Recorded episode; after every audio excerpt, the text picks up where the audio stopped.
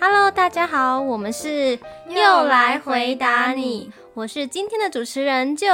大家好，我是主持人 Jenna。那我们今天呢，邀请了回蓝亲子馆的玉米老师，那他擅长发展筛检，还有育儿指导咨询。Hello，大家好，我是玉米老师。好，那我们来进行我们的提问。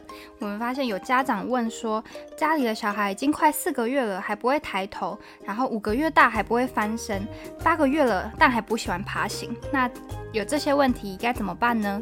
好，那在关于抬头的部分啊，其实呃小朋友在四个月的时候，其实他就已经会需要。呃，仰角已经要会成四十五度，那时间也要慢慢变长，大概至少要五秒以上才是符合发展的现况。如果他还不太会抬头的话，其实可以创造一个有趣的环境，找他有兴趣的物品，呃，吸引他的视线，然后让他抬头这样子。那再来是五个月大还不会翻身怎么办？那其实小朋友在三四个月大的时候，两只手就已经要摆在身体的两边。然后能伸手去抓玩具，也会要有试图翻身的动作。那当宝宝翻身的时候，就可以表示他的脖子、肩膀还有手臂的肌肉已经更有力。那如果不会翻身的话，父母可以尝试着扶住宝宝的肩膀和屁股，协助他转边，然后诱使宝宝翻身。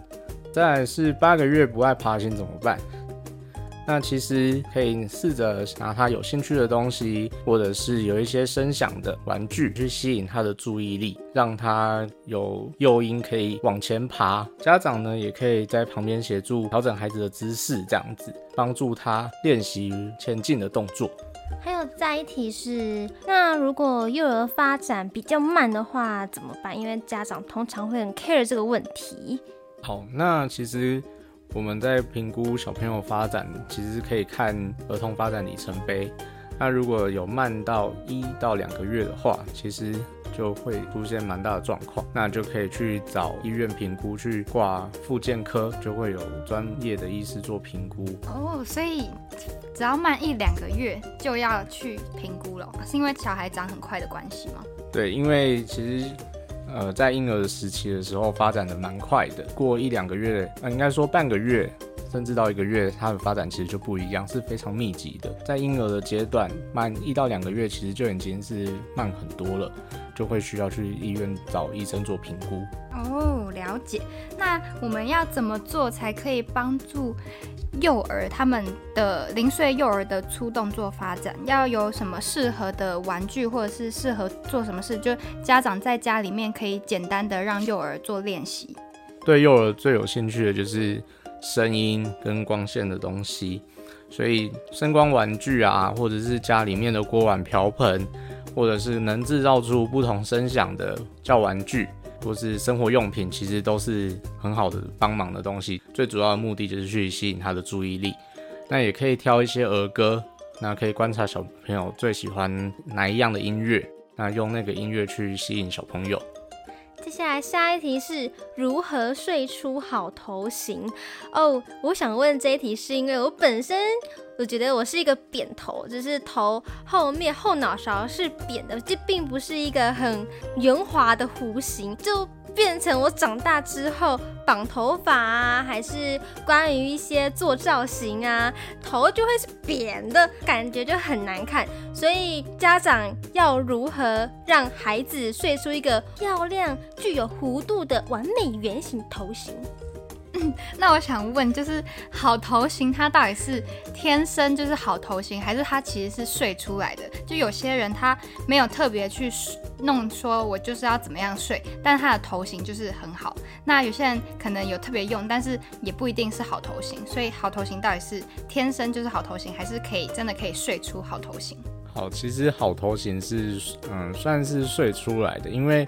小朋友在发展的过程中，他的头是软的，那他的呃脑部也也在发展当中。帮宝宝选较硬的床垫，大概每三四个小时帮他翻身交换睡姿，那让宝宝平躺、侧卧交替睡。再来就是妈妈会有抱小朋友的状况，所以就是会需要左右两侧交换的抱。那或者是说在平常啊站在不同的方向和宝宝说话。